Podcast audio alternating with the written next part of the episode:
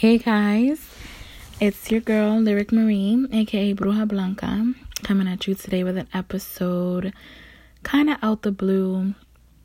I just have some stuff on my mind that I want to talk to you guys about today. Like I said, um, this podcast is just literally about every and anything that I have knowledge on. So today, I wanted to talk to you guys about keratoconus. Keratoconus is an hereditary degenerative eye disease that can cause blindness in people. um, so I was diagnosed with this a few years ago, and there's still a lot of unknowns about this eye disease. But one thing that I do know for sure from experience is that it shows up out of nowhere, progresses fairly quickly. Well, for me, it did. It it like varies for different people. Like some people will have it and not know that they have it. They'll have it and it'll progress a little bit and then it'll just stop and disappear and like they'll just be left with what it did to their eyes. But it can cause legal blindness. Um, there's no reported cases of it causing full blindness, but it definitely causes legal blindness and it has left me with a 2400 vision. So i'm legally blind because you only have to be 20 over 200 to be notated as legally blind. So i'm like double that. Anyways i'm in a couple of keratoconus support groups and um, there are a few options if you get diagnosed with keratoconus. You can do a procedure that is supposed to stop the thinning of the cornea so that if you catch it early enough, you can get this procedure and um, not go any further. Like the keratoconus is not supposed to worsen. However, if by the time you catch your keratoconus, your cornea is already too thin to perform this procedure, then your next option um, is a cornea transplant. Somewhere in between those two, some people are able to see with special lenses called scleral lenses. And a scleral lens is like a really, really hard plastic lens that could shatter if you were to drop it from up high enough, or step on it, or crush it, or whatever. So, the reason why that wasn't really a viable option for me is because my eyes are super, super chinky and these lenses are huge. So, you have to get fitted for them 10 million thousand times. So they get the fit so correct. um, and there are risks to wearing these as well. Like you can cut your cornea with them because they're really super hard plastic. You have to actually put them in with a plunger standing over them because you have to fill these things up with um, some saline solution and it has to basically bubble over the brim and not one bit can fall out because this has to create a seal against your eyeball. And if a little bit comes out or if it's not bubbling over, it won't be enough to create a seal that will be viable for you to wear these all day.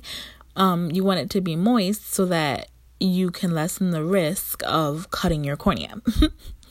which is super crazy. It, it feels like every time you put it in or attempt to put it in, like that it should be done by a professional at a hospital.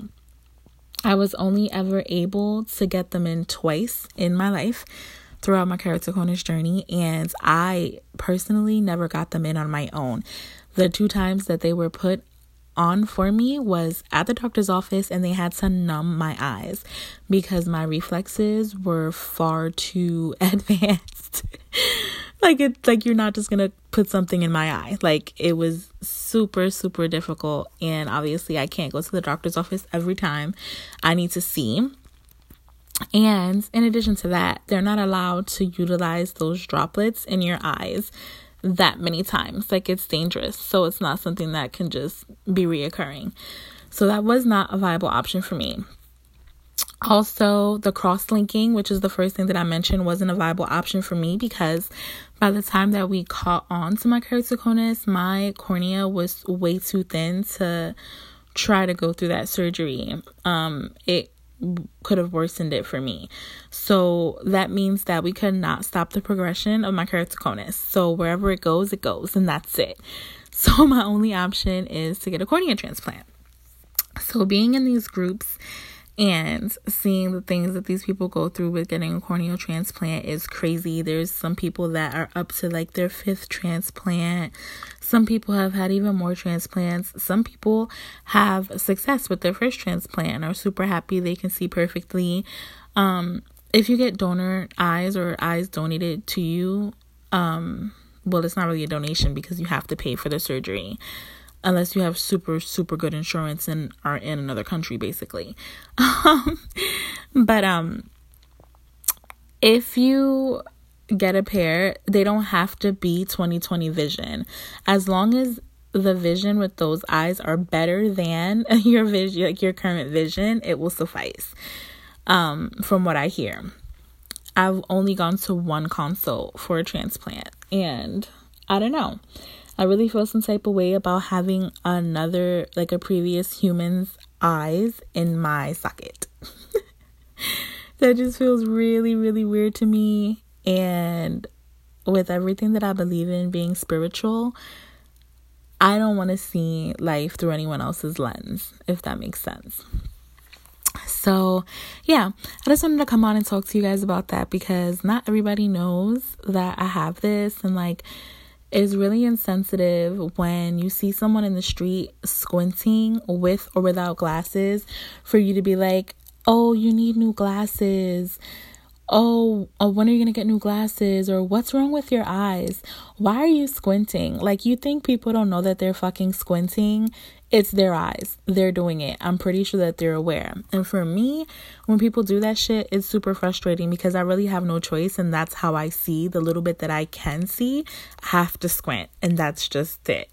Sometimes I'll still wear glasses for like fashion or just out of habit, but they don't work. They don't help me see. They don't enhance my vision. They're kind of just there mostly I wear sunglasses outside because people with keratoconus are super sensitive to light, especially at nighttime. Even the lights off of the cars and like um the reflections that can be really really bothersome to our eyes. So I guess I'm just making this episode to like spread awareness that this exists.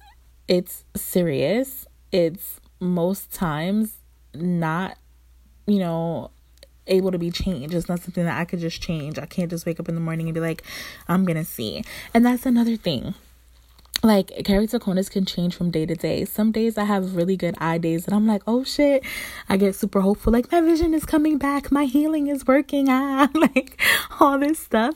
And then other days, like last night, I could not see three feet in front of me. It was super foggy. I had to keep blinking, like my eyes were watering, but then they were super dry. Like it's weird and it's crazy and there's no cure. So, if you see somebody outside in the street squinting, struggling to fucking see something, don't insult them and assume that they need new glasses or that they're not up to par with their, you know, vision checks and stuff like that because that's not always the case. And there are a lot of people struggling with this disease. So, yeah. That's it. I'm about to come back with some more episodes though. There's so much more that I want to talk about. I'm honestly just super lazy with everything going on, with trying to run this business, with COVID, everything going on is just a lot sometimes. But if you guys don't know, definitely go and check out my business page. Um, it's labruja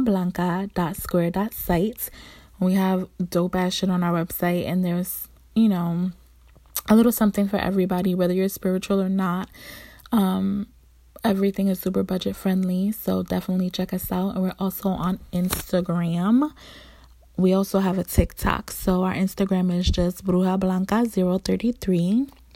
We're also on Facebook at the Bruja Blanca shop.